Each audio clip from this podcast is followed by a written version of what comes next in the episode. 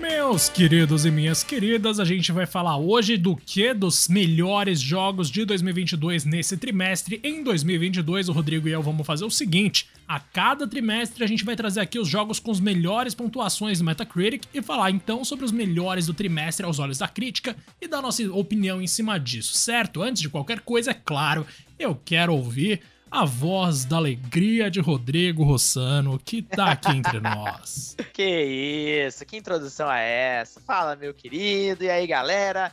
Sejam bem-vindos a mais um belíssimo episódio do Player Podcast.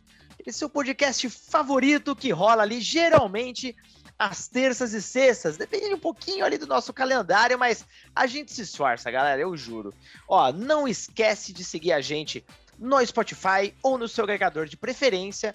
E claro, lá no Twitter, no arroba Podcast 1, porque você sabe muito bem, né, meu querido? Algum belíssimo safado já pegou esse nome, mas isso não impede a gente de falar aí dos melhores jogos do trimestre. Lembrando sempre, o tweet fixado tem um linkzinho lá pro nosso Discord pra gente continuar trocando uma ideia. E olha, Diego, dando uma olhada aqui por cima, já dá para entender que o nosso papo do segundo ano, que no caso aqui dos consoles novos é o 2022, o negócio tá se materializando, hein? Porque, olha, cara, até março a gente teve, mano, um jogaço atrás do outro, apesar de eu praticamente não ter conseguido jogar boa parte deles ainda, mas muito mais animador que ano passado, você não acha não? Nossa senhora, se alguém não acha isso, me expliquem suas motivações, por favor, porque pelo amor de Deus, Mas, cara, é o que a gente falou, né? Ciclos de segundo ano de console novo é sempre uma alegria, é sempre fora da curva, porque é quando a galera quer mostrar Total. que veio. Isso que a gente tá falando do primeiro trimestre, sendo que no último a gente vai ter, por exemplo, Starfield, que é o jogo que eu mais quero jogar em 2022. Isso. E temos o quê? Sonic Frontiers em algum momento, que pode não o ser um grande ano. jogo, jogo mas aqui nesse podcast, como o Rodrigo bem falou, sim, é o jogo do ano agora. Nos trailers já é o jogo do ano. E eu quero lembrar o seguinte: Sonic 2 vai chegar em abril, o filme. E vamos ter uma série do Knuckles também, que não deve sair em 2022, mas mesmo assim tem um monte de coisa de Sonic vindo aí. Então, quem curte Sonic, por favor, continue aqui com a gente. Agora, Rodrigo, então a gente vai abrir a nossa lista aqui.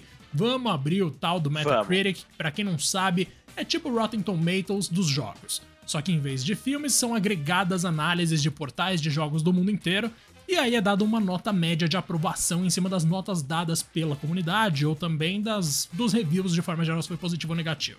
Cara, Elden Ring, obviamente, Rodrigo, aparece em primeiro lugar aqui. E eu não. Cara, eu já, falei, já falamos tanto disso. Inclusive, nosso episódio de Elden Ring se tornou o nosso episódio mais ouvido de todos os tempos superou Final que Fantasy VII Remake, isso é maravilhoso. Eu não acredito. Não, não, isso não pode ser verdade. Isso não pode ser verdade. Cara, sim, isso É verdade? Isso rolou e agora é definitivo, Rodrigo. A gente esse aí Meu superou Deus, até aquela gente. pílula de GTA V que por algum motivo também foi amplamente ouvida aqui. Caralho, o Elden Ring tá, tá batendo até no Final Fantasy aqui. Meu Deus, velho. Pois é, Cara. É, eu tô bobo, eu tô bobo. Ó, fui surpreendido, galera. Eu não sabia dessa informação, não tava preparado para isso. E olha, particularmente, é... eu não sei se cheguei até a te falar isso, Diego. Eu comecei o game com uma build de mago, óbvio, né? Porque eu sou noob pra cacete. Eu queria pegar a manha do jogo. Nunca fui tão apaixonado, mas assim, o hype, Diego, o hype nos leva a coisas incríveis. E aí, uh, com o jogo em mãos, pô, fiquei super empolgado e tal. E prometi para mim mesmo que, na verdade, na verdade, eu vou fazer uma outra build agora para focar mais em espada, que é o que eu curto mais. Eu não sou tão fã de, de, de mago, não. Então eu quero aprender a jogar, tava vendo altos tutoriais e tô me preparando para voltar pro jogo. Ou seja, eu tô na pontinha do nada ali, não fiz quase nada na parada. Mas acho que, bom, Surpresa de zero pessoas, né, Diego? até o momento, essa posição da The Ring? Ah, imagina, vocês já devem ter ouvido falar por aí que a crítica amou o negócio e, obviamente, muitos fãs também, porque a gente tá falando de um jogo que superou 10 milhões de unidades vendidas, ou 12, da From 12, Software. Uhum. Cara, pra From Software bater esses números em tão pouco tempo, tem que ter alguma coisa de, espe de, especial ali. Não é comum, de forma uhum. alguma. Bloodborne, Dark Souls, nada vendeu assim tão rápido, tá ligado? Então, excelente que a gente tá vendo todo esse reconhecimento. Claro, se você quiser ver a nossa opinião mais aprofundada de Elden Ring, ouça o nosso episódio de Elden Ring. Mas muito provavelmente você já ouviu, porque, como eu falei, uma galera escutou aquilo. Inclusive, uh, sensacional, ganhamos muitos seguidores. E vou aproveitar Boa, esse momento então para vocês seguirem a gente mais uma vez aí. Não esquece de seguir a gente onde quer que você esteja ouvindo. Rodrigaço, como a gente sabe, o Metacritic faz uma divisão por plataforma. Isso quer dizer o quê? Que o mesmo jogo aparece em diferentes posições na lista, mas aqui a gente só vai considerar a maior nota, então no caso de Elden Ring, é o de PS5, que também é a, o, é a versão com mais reviews, né? Então a gente tem uma ideia melhor ali. Mas vamos seguir uhum. então, meu querido. Porque o primeiro, segundo e terceiro Vamos lugar embora. são Elden Ring PS5, Elden Ring Xbox, Elden Ring PC. Vamos passar direto pro que seria o nosso segundo lugar, God of War de PC. Surpresa, hein? Cara, será que é surpresa? Porque God of War, esse último, né, que algumas pessoas chamam de God of War 4, mas que é mais um reboot da série, na verdade, velho, é, é um jogo que a gente sabe que é muito popular, muito amado, de uma franquia muito amada, especialmente no Brasil, porque a gente sabe que por aqui existe uma, uma máxima, né, de tipo, quando a gente pensa em jogos AAA, que é o que? É FIFA, God of War, Resident Evil e Mortal Kombat. Esses quatro, simplesmente, os jogadores brasileiros abraçaram de uma forma impressionante. Impressionante. Mas, cara, God of War, então, em segundo lugar, eu joguei o porte de PC, tenho mais de 20 horas ali, nossa senhora, fiquei apaixonado pelo negócio. Quando a, quando a taxa de quadros tá lá em cima, porque eles conseguem deixar sem limite, é lindo, Rodrigo. É um jogo que eu recomendo muitas pessoas jogarem no PC. Você quer falar pra gente o nosso terceiro lugar da lista aqui?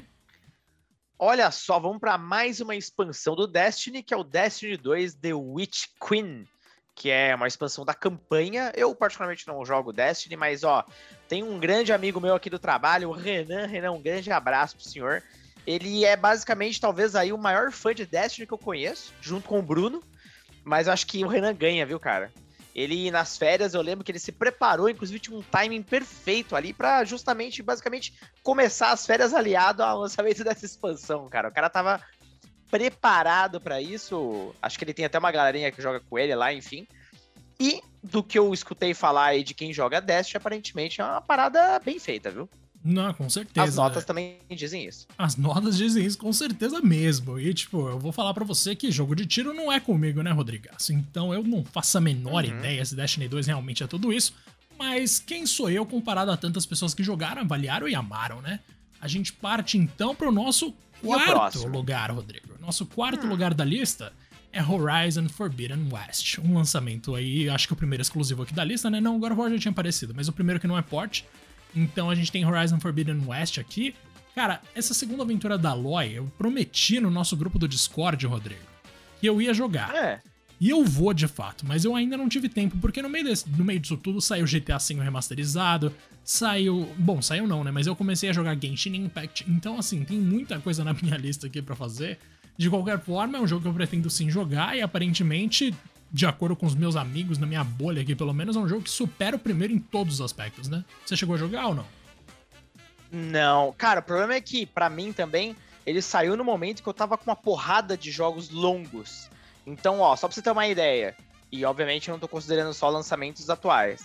É... Cara, tava, tô com Lost Judgment, uh, Tales of Arise, o Cyberpunk, que eu tava terminando, agora já terminei. Uh, o próprio Elden Ring chegou ali num período bem próximo. Então, assim, imagina se eu pegasse o Horizon ainda. Porra, não vou terminar nada nunca, né? Então, deixei para depois, mas tudo indica que é um jogaço mesmo e tal.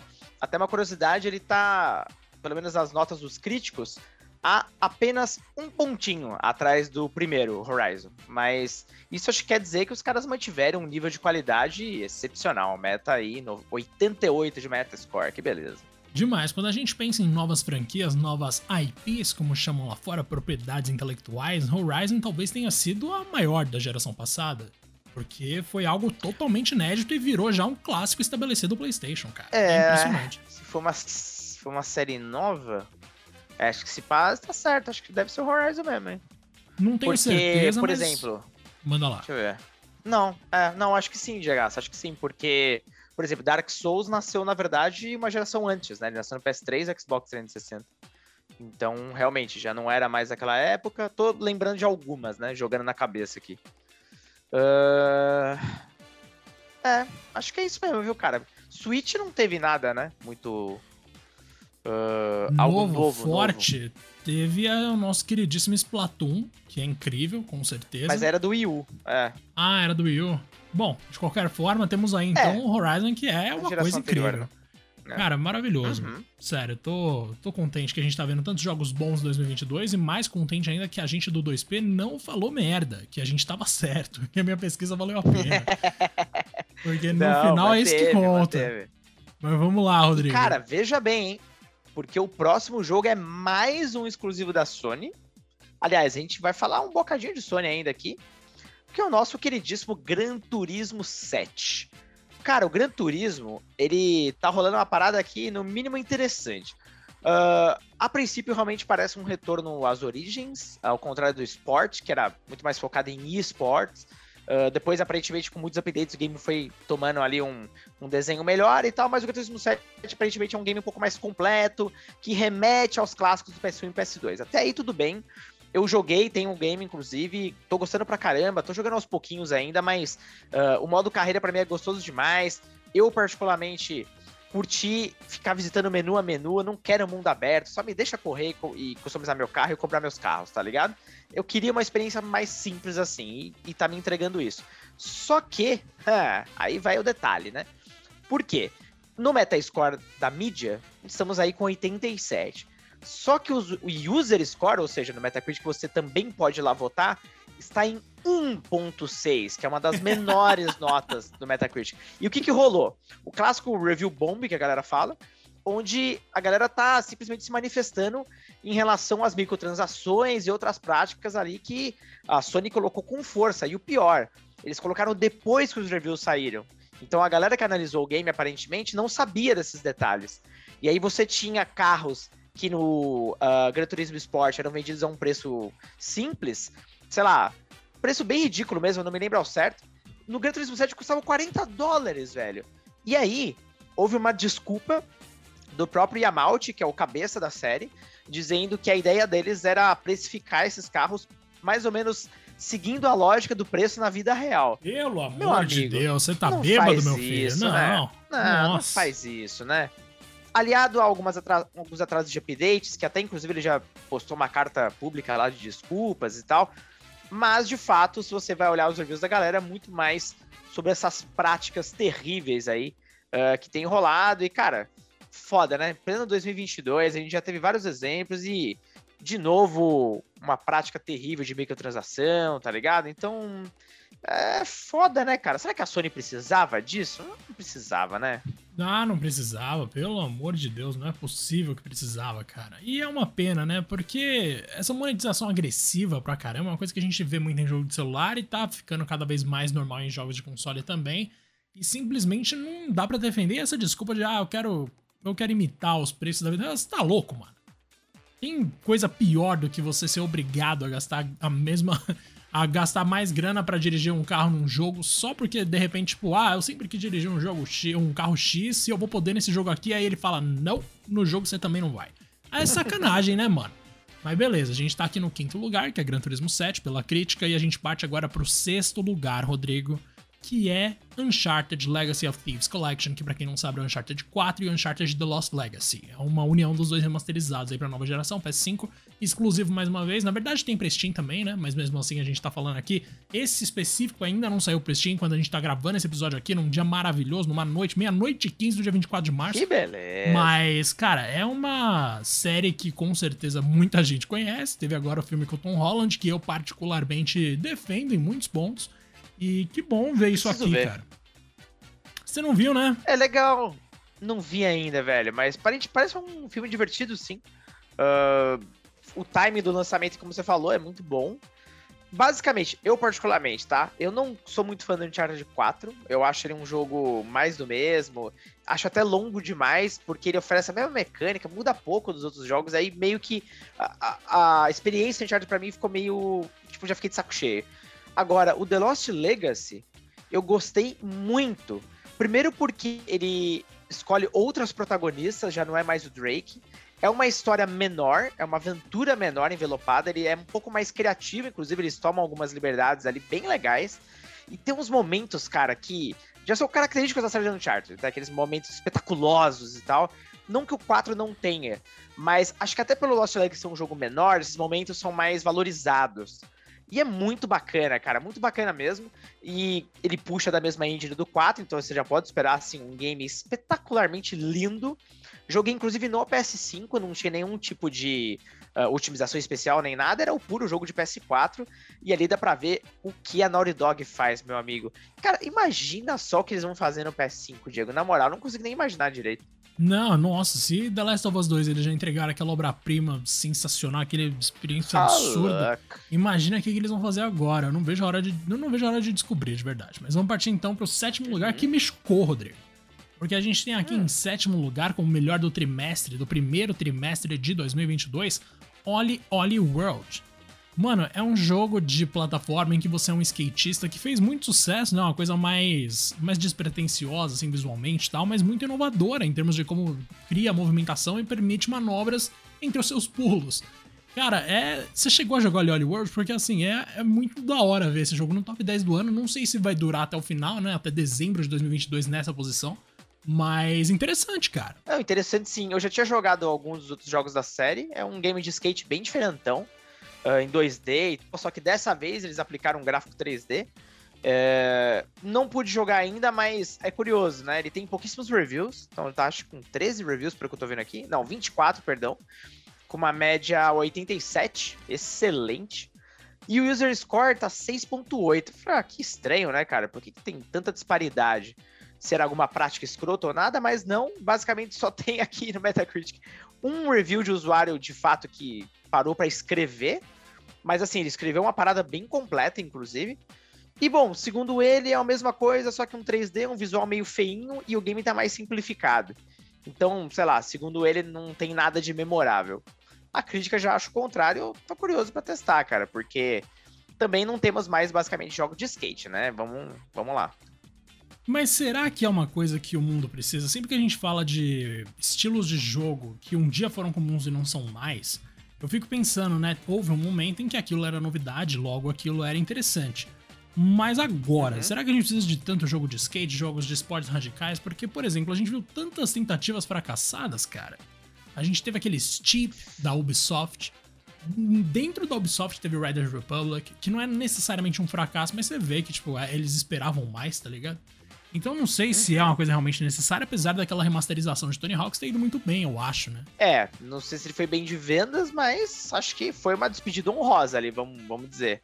E uma coisa curiosa, eu tava vendo quais eram as uh, sites, revistas, enfim, que deram as notas, e uma delas é a Edge. Para quem não conhece, a Edge é uma revista bem cultuada lá fora e que, historicamente, sempre dá nota baixa para tudo. É muito difícil. E os caras deram 90 pro Oli Oli World. Gente, que isso. Que é assim, raríssimo. Só pra vocês terem uma ideia de como os caras são críticos, por exemplo, tá? Uh, cadê aqui? Eu tava vendo até de Pokémon. Se não me engano, Pokémon eles deram nota. Aqui, nota 7, sabe? Eles não vão nessa emoção de uma série famosa ou algo do tipo. Eles metem o pau no que tem que meter o pau, em teoria, tá? Não tô dizendo que ah, eles são sempre justos, não é bem isso. Mas levar em consideração que os caras deram 9 para esse game é, é se chamar atenção.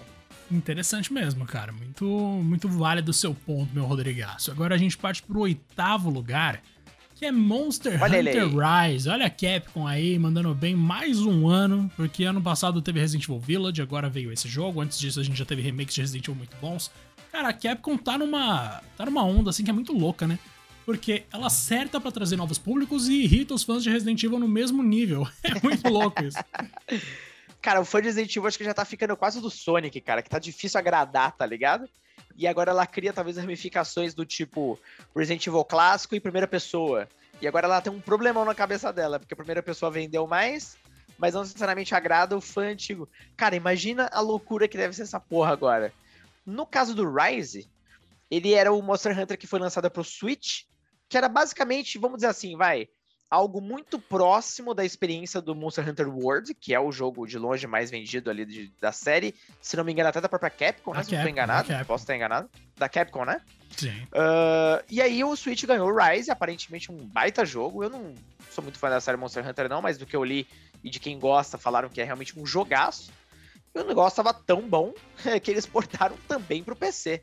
Então, o game se manteve ali em nota 87. A versão do Switch está em 88, então pau pau ali, realmente é uma experiência muito similar. Mano, sensacional. E agora a gente parte pro meu favorito dessa lista, Rodrigo. Porque isso aqui é. Isso é arte, é. meu querido. Isso é o que grita. Videogames são arte. Porque é o seguinte, em nono é. lugar aqui no nosso top 10, com 87 de média da crítica no Metacritic, a gente tem Final Fantasy VI Pixel Remaster. Cara, eu não joguei o 6 Pixel Remaster. Isso me deixa extremamente frustrado. Mas eu joguei o 1, o 2 e o 3.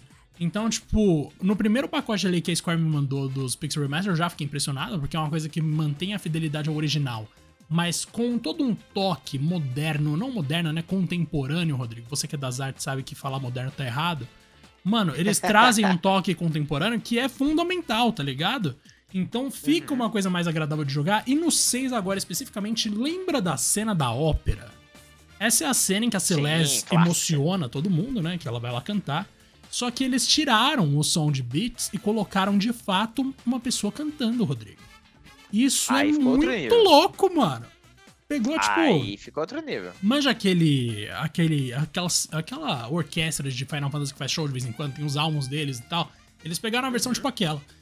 Velho, Sério, é, é outro nível, assim. É muito engraçado você pensar que um jogo tão pixeladinho vai ter uma, uma cena emocionante, assim, com, com canto de fato. E, velho, simplesmente uhum. maravilhoso. Nossa, como eu queria que ele tivesse mais para cima. Porque Final Fantasy VI é, é um clássico absoluto, apesar de ter deixado uma marca muito traumática na minha história no IGN Brasil, Rodrigo. Mas tamo aí. ah, meu Deus. Inclusive, o Final Fantasy VI, curioso como a, a Square não pensa em fazer um remake mesmo. Ela. Cara, acho que. Nossa, é muito relançamento o tempo inteiro. Será que um dia. Você acredita, inclusive, que um dia vai ter um. De fato, um remake dele? Ou... Acredito. Acredito é? que vai ter remake de todos os Final Fantasy bom, na real. Do 6 ao 10, a gente vai ter remake de tudo. Só que talvez a gente não esteja vivo para ver isso, Rodrigo. Mas é, que vai ter, vai. Nem o, nem o 7 tá, não tá nem na metade, imagina. É. acho, que, acho que vai ser um pouco difícil. Olha só, Diego, uh, segundo o nosso ranking, o Final Fantasy foi qual? O nono? Nono. A gente tá indo pro último agora, que é o jogo que aparece em todo evento de games, Rodrigo. Todo evento de game. Rapaz, Fala aí é impressionante. É uma série que parece que ganha um jogo novo todo mês e eu nunca joguei nada deles. É. E no caso aqui é o Total War Warhammer 3. Warhammer, inclusive, porra, é uma série muito forte lá fora.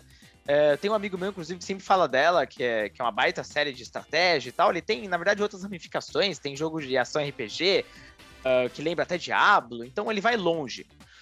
Mas, cara, é outro caso onde o Metascore é 86, só que o User Score 5.7.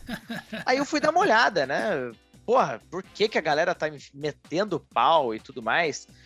Uh, aqui estão criticando bastante a campanha, dizem que é muito fraco. Uh, DLC ali caríssimo, no caso. Uh, alguns problemas com bugs. Enfim, óbvio, né, gente? O player score muitas vezes rola uma emoção ali além, mas tem muito nota zero, impressionante. É lógico, né? Nota zero é um exagero. Mas uh, a galera tá criticando bastante aqui uh, a campanha como um todo, a própria aplicação da DRM. Então, bom, algumas coisas antigas aí que são chatas, mas de fato a maior reclamação é de fato o conteúdo do, da história aí que pelo visto, não cumpriu as expectativas de, dos fãs. Mas, cara, você já jogou algum Warhammer antes? Nunca na minha vida, Rodrigo. Escrevo disso há sete anos e nunca encostei. É muito louco isso. É, então, também nunca. E é como você falou, todo evento, todo evento tem um Warhammer, velho. Tipo, não importa qual que a gente tá assistindo. É três games com, sei lá, qualquer coisa realmente tem um game da série ali, cara. Ai, Meu cara, é, é, engraçado, é engraçado. Toda vez a gente já vai esperando o teaser de Warhammer e aí a redação tem que se perguntar, né? Vamos mudar ou não? Porque no Brasil, quantas pessoas de fato jogam isso? E aí a gente descobre é. depois que o Henry Cavill é um grande fã, né? Se eu não me engano, tem, tem isso. Mas. Ô, louco. Cara, é genial. A gente fechou aqui o top 10, mas eu vou fazer algumas menções honrosas que a gente não vai necessariamente comentar, é só dizendo que elas existem, que elas aparecem aqui. Mas ainda dentro da página ali do que seria o top 100, a gente tem Tunic, que é uma coisa que saiu recentemente que muita gente adorou. A gente tem Kirby and the Forgotten Land também, que veio com alguma força aí para ver o negócio. O negócio é bom, mano. Kirby aí, eu nunca. Kirby não é um personagem que eu curto muito, mas beleza. E a gente tem outros jogos Sim, como Pokémon bom. Legends Arceus, que aparece aí com 82 mais para baixo. Triangle Strategy, que infelizmente decepcionou muita gente. King of Fighters 15, que também é legal. Grand Theft Auto 5 aí de PS5 também. Nossa, esse eu recomendo muito. Lost Ark, Todo enfim. ano. Tem muito jogo aqui pra baixo, mas os 10 melhores são esses que a gente falou. Eu vou passar uma última vez pelos nomes, Rodrigo, e aí a gente vai encerrar aqui. Então vamos lá. Do primeiro ao décimo: Elden Ring, God of War, Destiny 2 The Witch Queen, Horizon Forbidden West, Gran Turismo 7, Uncharted Legacy of Thieves Collection, Oli Oli World, Monster Hunter Rise, Final Fantasy VI Pixel Remastered e Total War Warhammer 3. Muito obrigado, Rodrigo. Tamo junto, meu querido. Ah, que coisa linda, meu querido. É isso, ó. Só vou colocar um ponto aqui interessante que eu vi dessa lista, que me surpreendeu, é o SNK vs Capcom Card Fighters Clash pro Switch, que é um relançamento do jogo, basicamente tem o mesmo nome, ah, que, cara, começou lá no Neo Geo Pocket, velho. Ou seja, que zero pessoas Nossa. tiveram. Mas foi uma época maravilhosa. Inclusive, ah, esse game, se não me engano, saiu. Deixa eu ver se. Eu sempre confundo. Se esse é... é, esse é do Neo Geo mesmo. Porque teve uma outra versão depois pra DS, que era tenebrosa. Mas esse faz parte de um dos relançamentos pra Neo Geo Pocket da, da SNK pra, pro Switch. E, cara, esse game saiu na mesma época enquanto a Capcom tava fazendo Capcom vs SNK, a SNK só fazia os jogos do lado dela pra Neo Geo Pocket. E além, obviamente, além dos jogos que tinha do Dreamcast, e aí você podia conectar o Neo Geo Pocket com o Dreamcast. Ah, cara, que época boa, Diego, eu vou chorar, cara, é isso. Eu termino por aqui, eu não quero falar mais sobre isso. Ah, você tá certíssimo de trazer isso à tona, meu querido. Eu quero só deixar uma boa noite pra você, boa madrugada no nosso caso aqui. E muita alegria, Rodrigo. É isso que você merece. Olha, muita alegria pro senhor, pra todo mundo que está nos assistindo, e como diriam aí os grandes mestres, boa noite.